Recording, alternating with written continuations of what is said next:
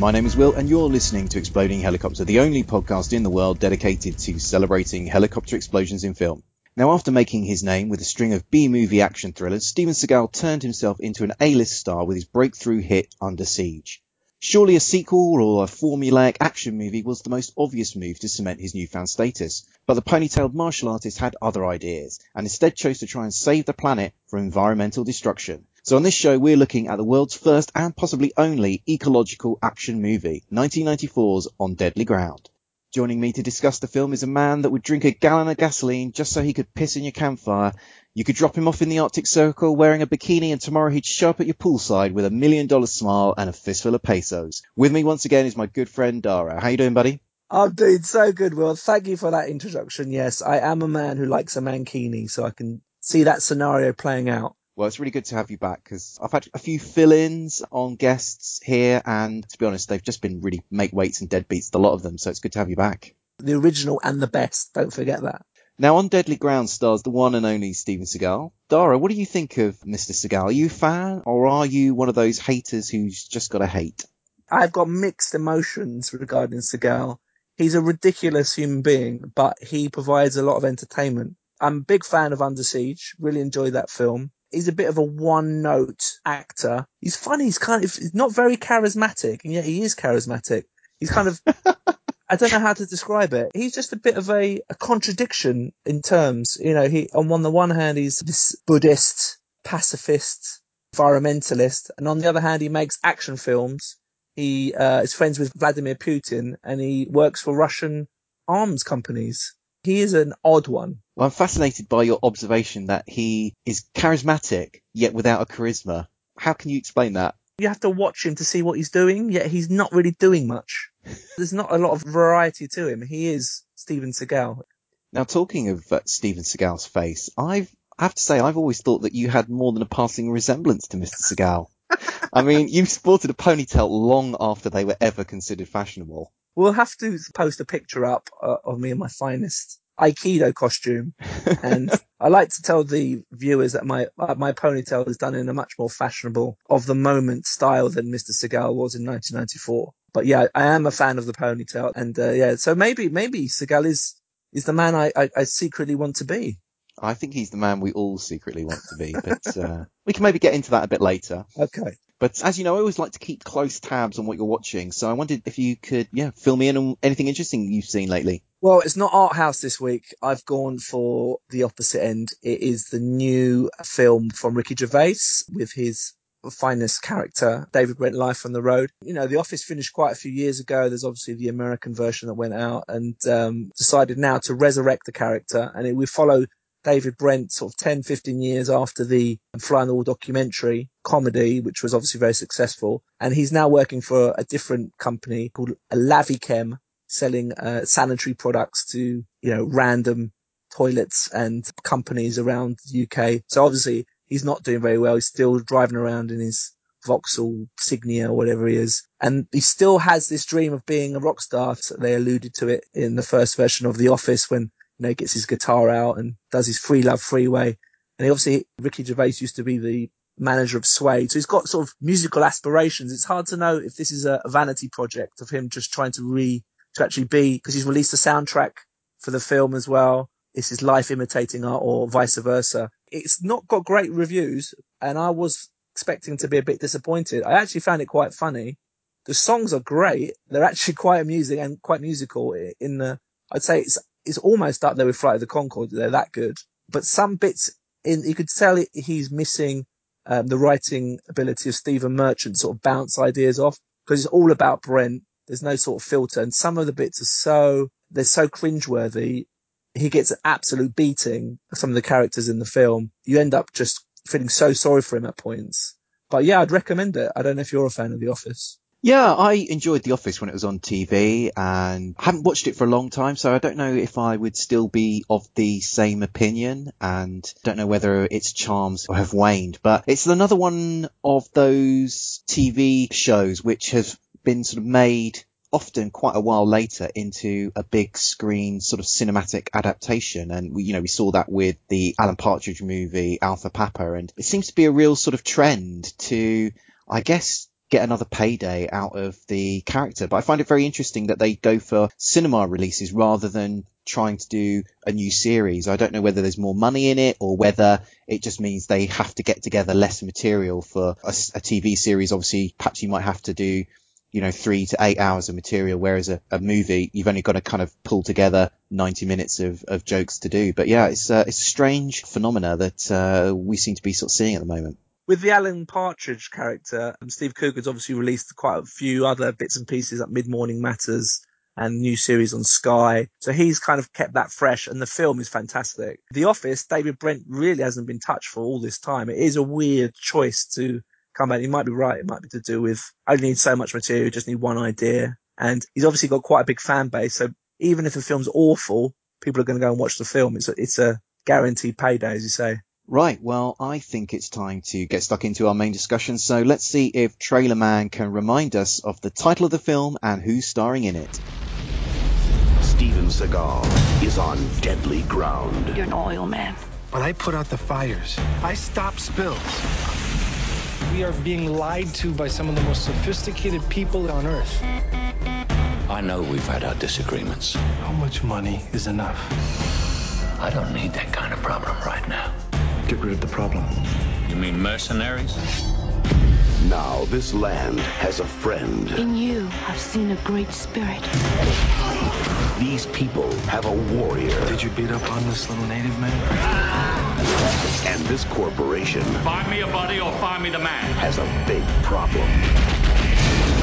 On Deadly Ground came out in 1994. The film's director and star is Steven Seagal. He plays Forrest Taft, a sort of engineering troubleshooter. Uh, he works for a wealthy and ruthless oil baron played by Michael Caine. He wants to open an oil field in Alaska before the drilling rights are given back to the Inuit Eskimos. But when Seagal discovers Caine's unethical plans are endangering lives and the environment, Caine tries to have Whispering Steve killed, prompting old stony-faced Seagal to open up a can of wapas. On its release, Variety described On Deadly Ground as a vanity project parading as a social statement, whilst Empire Magazine's Kim Newman praised the film for its lively action and hailed Seagal as a director, saying he shows real muscle by staging one of the screen's best ever exploding helicopters. Unfortunately, that wasn't an opinion shared by everyone as Seagal won that year's Razzie for Worst Director. But critics be damned, Exploding Helicopter always likes to make up its own mind about these things, so Dara, what did you make of On Deadly Ground?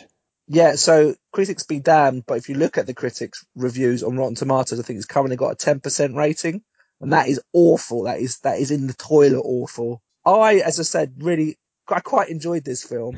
it is it's Seagal's inconvenient truth. You could argue that he's well ahead of the curve in terms of uh, you know his environmental message. Uh, He's an action movie Al Gore. he really is, and dividing opinion as equally as Al Gore.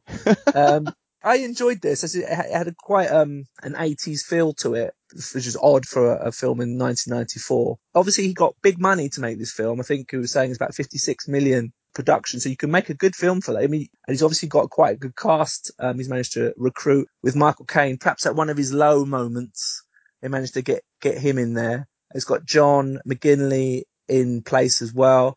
And it's got, is it R. Lee Ermey, the drill instructor from Full Metal Jacket in there? It certainly does have him. Yeah, he's he's got he sports a rather odd moustache. If you look up close, it is definitely stuck on. I don't think that 50, don't think that 56 million went to his uh, you know uh, state of the art moustache for him, top lip. Yeah, I enjoyed it. It's completely ridiculous, but Steven Seagal films tend to be completely ridiculous. Well, I think we might be in roughly the same place on this film because for me, this is one of the oddest action movies ever made. It goes in so many weird directions and we are going to be talking about each of those in our discussion. And what I love is it, it, it's just fully committed to its weirdness. Obviously, Seagal was coming into this off the back of Under Siege. He'd managed to persuade the studio to allow him to direct the film as well, which he'd never directed a, a movie before. And apparently Seagal also had a hand in uh, various rewrites of the script. And, and clearly he was just given his head on this movie because it is really it goes it's so odd. It's so weird. I don't think anyone's ever tried to make another ecological action movie. There are some very strange uh, action scenes in here which go off into deep philosophical territory. And Steven Seagal also enters the Eskimo spirit world at one point in this film. So it's definitely not marked for death, that's for sure. Steven Seagal really, you could tell by this man's life, he, he's a man who just does, doesn't care about opinion. He doesn't care about the movie studios. He does what he wants. And in this film, he was given the money and the ability to do exactly what he wants. So this is, if, if you want to look inside Steven Seagal's brain, this is probably the clearest view anyone will have. It is a mishmash of oddness and his particular likes and dislikes. The only thing we don't see in him is him serenading the love interest, maybe with an acoustic guitar, since he's uh, released a couple of albums. I'm surprised he didn't manage to uh, shoehorn that in there. But all these other little uh, loves are, are, are catered for in this film. Well, we've already started discussing the ways in which On Deadly Ground is a very unusual film, and one of the large parts of that is the fact that it's a action movie with an environmental message, and it's trying to make a point about the dangers of the oil industry. Uh, so one of the plot strands of the film uh, sees a dispute between Michael Caine's oil baron and the local Inuit community who are concerned about the damage he's causing to the environment they live in. What did you make of the ecological message and how it was portrayed in On Deadly Ground? The eco message really is so heavy handed. It's about as subtle as a kick in the nuts. um, this is like a, you know, a, a bad BBC four documentary. Oil man bad, Inuits good, tons of Eskimo mumbo jumbo in there, which I, to be honest, I started zoning out at those points. You're uh, showing a lot of respect for uh, Inuit culture at, at this moment, Dara. Well, you know what? I don't, I don't even know that he's showing respect for Inuit culture. It's, I can't imagine that these are humans like the rest of us. I can't imagine that they would believe that they li- existed in this spirit world 24 seven. I tell you one thing, the most interesting thing about the film in terms of his eco was his four minute speech at the end, which apparently was much longer in the original version, which they edited down, which did come across where he's actually putting out facts about, you know, big business and GM crops and, you know, climate change, all these things in a kind of documentary format with actual images of what's going on in the world Do currently. you, do you actually think those were actual facts though? Because that sort of global conspiracy that he paints in that particular speech, it sounded like something that would come out of the mouth of, of Fox Mulder in an X-Files episode. you know, uh, the sort of the confluence of government with big business and the media pulling the wool over our eyes. I mean, it was all just... Yeah. Okay, you, you've got a point. A lot of it, I haven't done any uh, in-depth investigation of the accuracy of, of Seagal's claims, but I was actually more interested in that. Tell, tell me, t- give me a conspiracy theory at least with some interesting pictures rather than some Eskimo rubbish that I have to sit through as a metaphor, as a poor metaphor for the world going to pieces.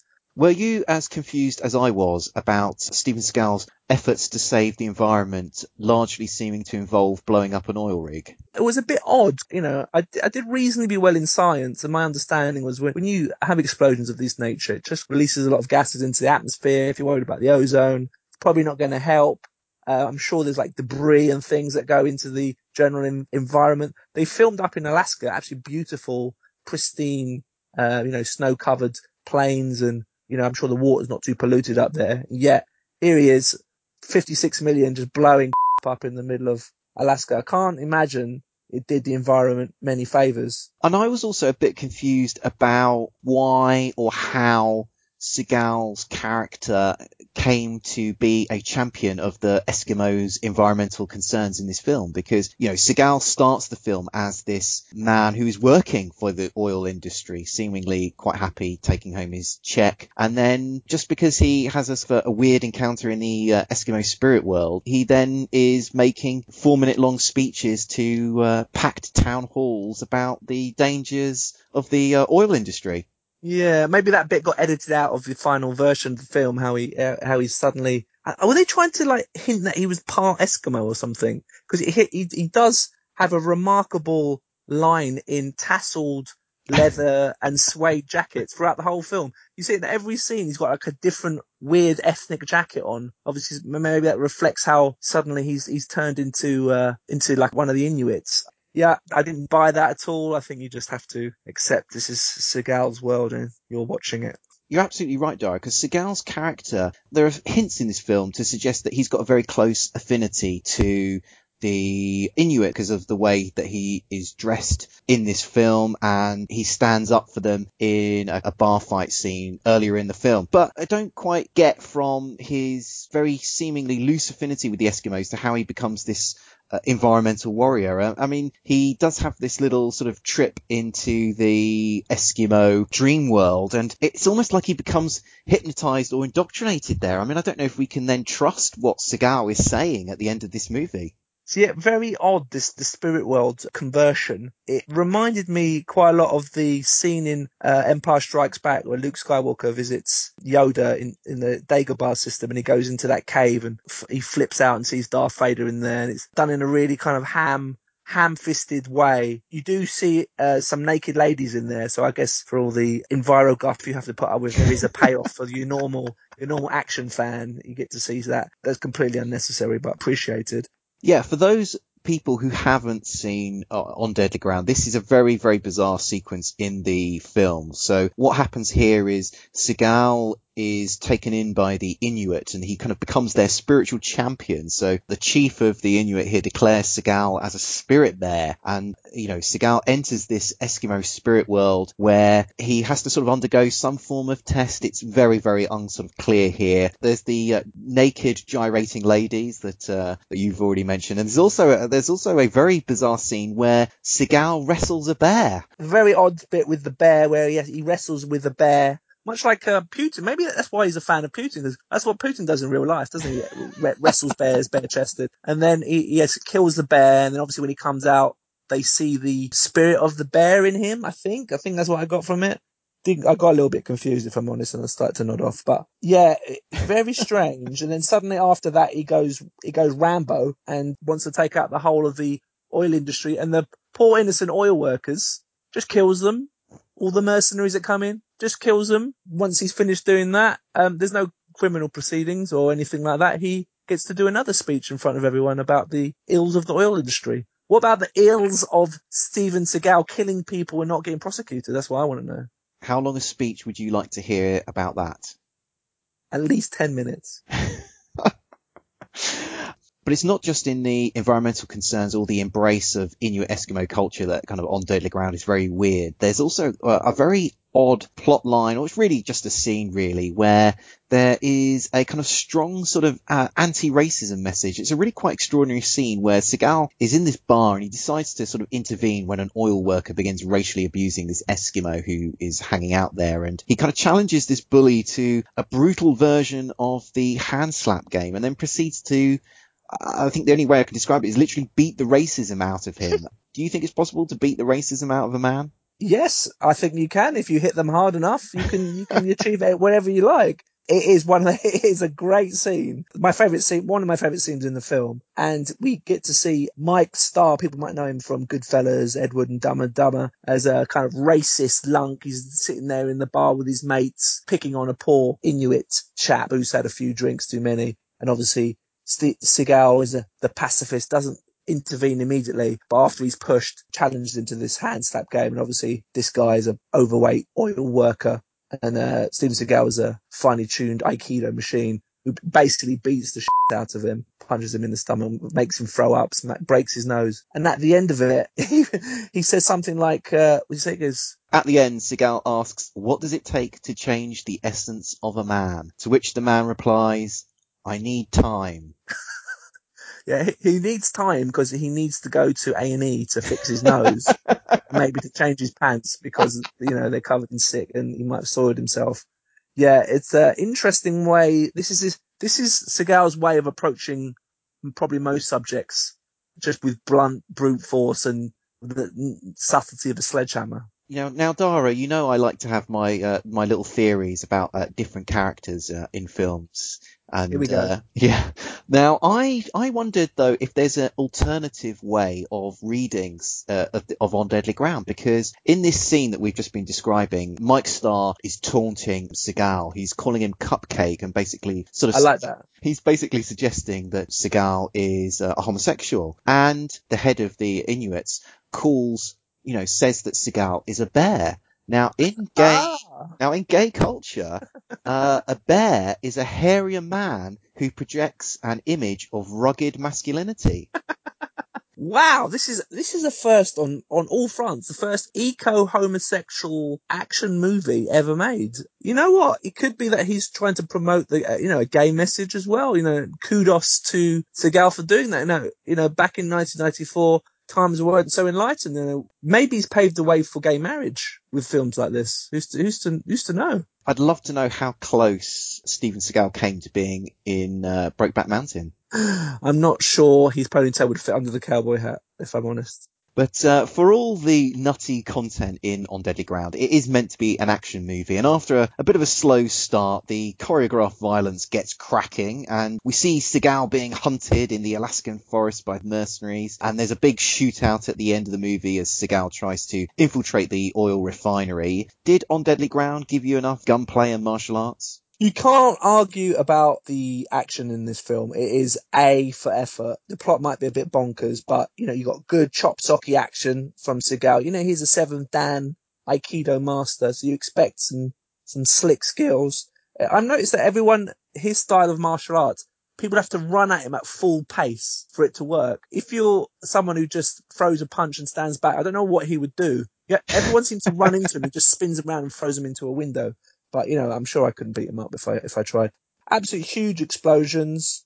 Um, you know, I can't imagine they were very environmentally friendly. And then when he goes Rambo towards the end, that, the end scenes did remind me kind of of Rambo, where he's running around a forest rigging traps, chased by a bunch of sort of mercenaries. It had that kind of feel to it, I'm sure. It was a bit like Predator as well, wasn't it? Those the, where he's making the traps in the uh, wilderness.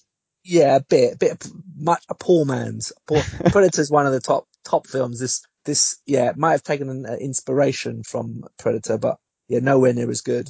But one of the very odd things about Steven Seagal as an action actor is that no one is ever allowed to hit him. And for all the way in which the scenes were sort of choreographed here, I do think the fact that no one is allowed to land a blow on Seagal does make the scenes lack any sort of drama because you don't get that sort of classic toing and froing as, as two people maybe duke it out. It adds that element of like, oh, who might win? Might it be the bad guy? Oh no, the hero's coming back now. You don't get any of that with Seagal because he's just always presented as somebody who's completely invincible it must be a conscious thing from uh, because he, I know he runs like a few Aikido dojos. Perhaps he doesn't want to be seen as being in any way weak, so that'll undermine his, his other business he's got because it's completely, you know, ridiculous and just taking on hundreds of different people without not even, not, no one lands anything on him ever is obviously completely unrealistic. To go back to the action sequences, you know, there's a lot of, a lot going on, but it's,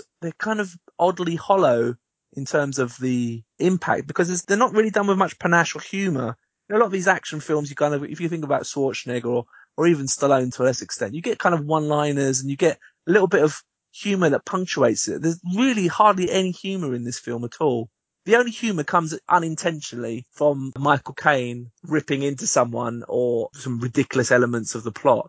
There's no intentional humor in this film. It is very straight laced. Saving the planet is no laughing matter, Dara well, obviously, as you can tell by this film and the uh, people that went to the box office to see it. There's a bunch of famous names in this film, including Michael Caine and. Lee Ermey. What did you make of the performances from the supporting cast here?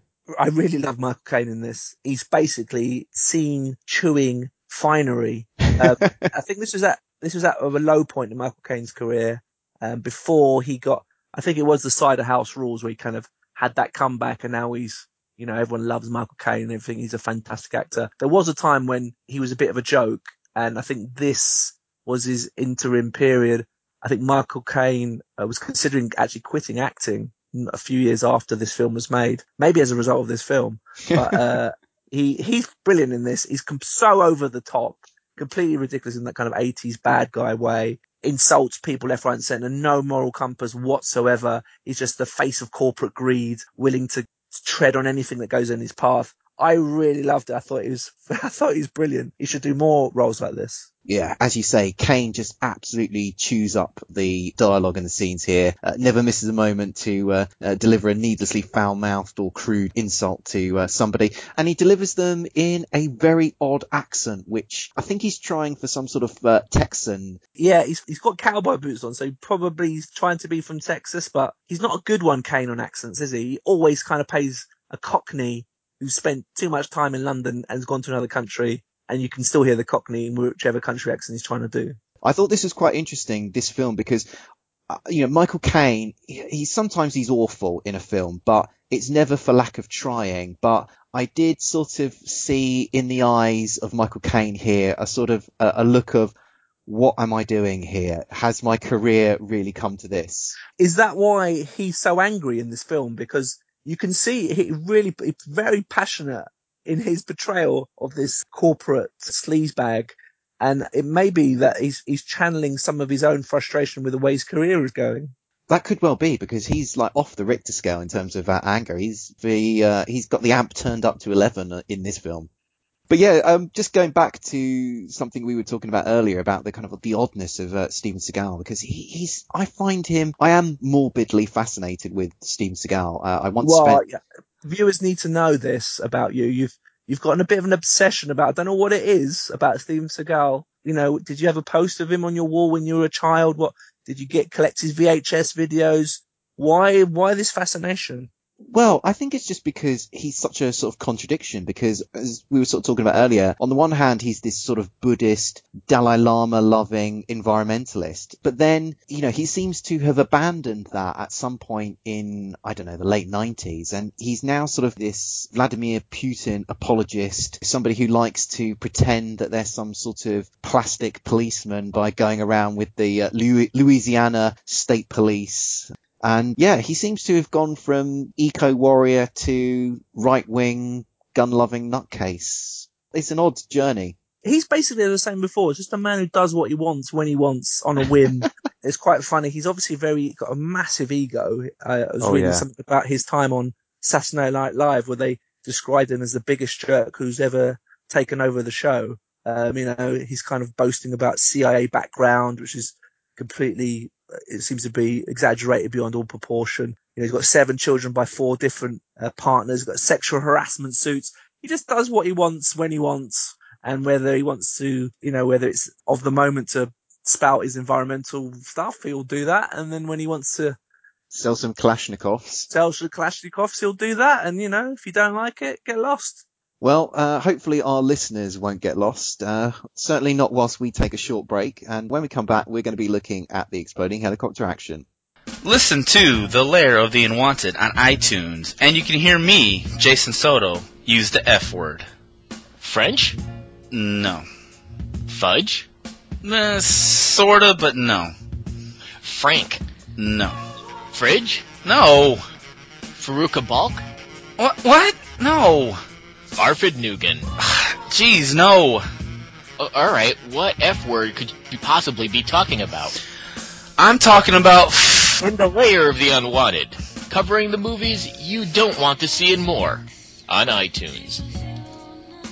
We're back, and now we're going to look at the exploding helicopter action. This happens towards the end of the film. Michael Caine hires some mercenaries to rub out Seagal's troublesome eco-warrior. Using a helicopter, they track Big Steve into the Alaskan wilderness. However, like a deranged survivalist, Steve keeps a remote cave in the wilderness chock full of explosives and weaponry. But old Totem Face has set up a trap. He's rigged an explosive which duly detonates. The blast catches the helicopter and blows it into the side of the cliff where it explodes. Eco Warrior 1, Mercenaries nil. Dara, what did you make of the exploding helicopter action? Yeah, I, I enjoyed the scene. It was good. It's um, you can tell it's no CGI involved. It was a pro- it was proper explosions. You get to see to, to explain to the viewers this helicopter sort of chasing Seagal through the woods, and he's holed up in this cabin right on the on the cliffside, and the the helicopter sort of hovers by the by the cliffside with a, someone with a gun on the on the sort of uh, struts of it, wait to sort of do some damage to him, and then suddenly get the explosion, and you see the crumpled chassis of the uh, helicopter when the explosion hits. That was quite a nice touch. You don't see that very often, and then the debris falling. You didn't see a bit weird though, because I don't know if you noticed this, Will, but the before that shot, you see basically all the bad guys in the helicopter, and then the helicopter blows up, and they're not in it. They're them riding on horseback across the hills. I, I don't know if I fell asleep for five minutes. I think you might have nodded off because that was explained in the film. They're tracking Seagal and R. Lee Ermey says, all right, we need to get some horses because, you know, the terrain there's too tight. And then says the helicopter will sort of track Seagal from the air. So Is there a scene where you actually see them c- come off the helicopter? There isn't a scene where you see them come off the helicopter, but through dialogue, it is explained that that is what is going to happen. That's unacceptable. It's unacceptable to me. I, I did not see them actually come out, and I, I feel cheated because I, I wasn't paying attention. I had hoped you would pay attention, because I'm, I'm, I'm relying on you to help me review this film. I'd reached my threshold maybe by this point, uh, perhaps. But you don't, I tell you what, I am factually correct on is that you don't see any debris hitting the ground, which is rule number three in the exploding helicopter handbook. There's not much agonizing writhing around from the people who are still in the helicopter, which is disappointing. I like to see some writhing and agony. And, uh, you don't linger enough on the sort of debris when it, it hits the floor. You don't see that at all. They could have made that a little bit more uh, central to the film, but I guess in a film with this many explosions, you don't have to. Well, I picked up on some of the same things as you. I was disappointed that we don't see the, the wreckage fall to the ground. It, it, that's like punctuation at the end of a sentence. I think you need to see the wreckage on the ground just to sort of complete the particular moment. Nice bit of slow mo as the helicopter crashes into the side of the uh, the cliff. The shot of the burning fuselage that was really good. But more evidence though this particular scene of Seagal's disregard for the environment because you know just blows up the side of a cliff in order to blow up a helicopter. He's just wrecked the natural landscape of Alaska even more this man has single-handedly caused more damage than uh, you know a fleet of oil companies pumping oil into the into the Alaskan wilderness would ever do. It's do as I say, not do as I do with uh, Seagal. Well, given the fact that he's a seventh Dan Aikido warrior, who's to argue? Exactly. Well, I think that just about wraps things up for this show. Dara, thanks for joining me once again. Always a pleasure. Tell me you had fun, please. This was tolerable. Well, hopefully you can come back for another tolerable experience. I'll, uh, I'll check my diary. Don't forget to check out the Exploding Helicopter website where you can find lots of reviews of films with exploding helicopters and all sorts of weird facts we've collected about our favourite fiery phenomena. We'll be back soon, but until then, keep watching the skies for those exploding helicopters.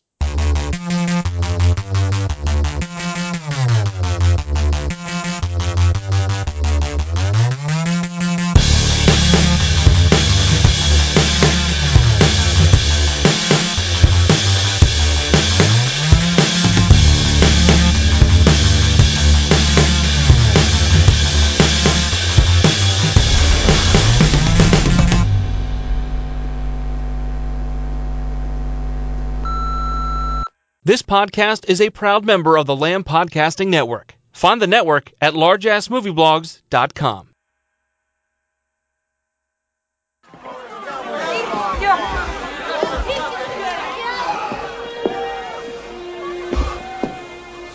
What does it take? What does it take to change the essence of a man?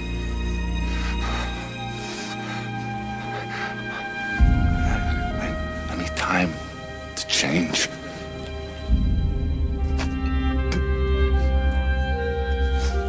Need time. I do too.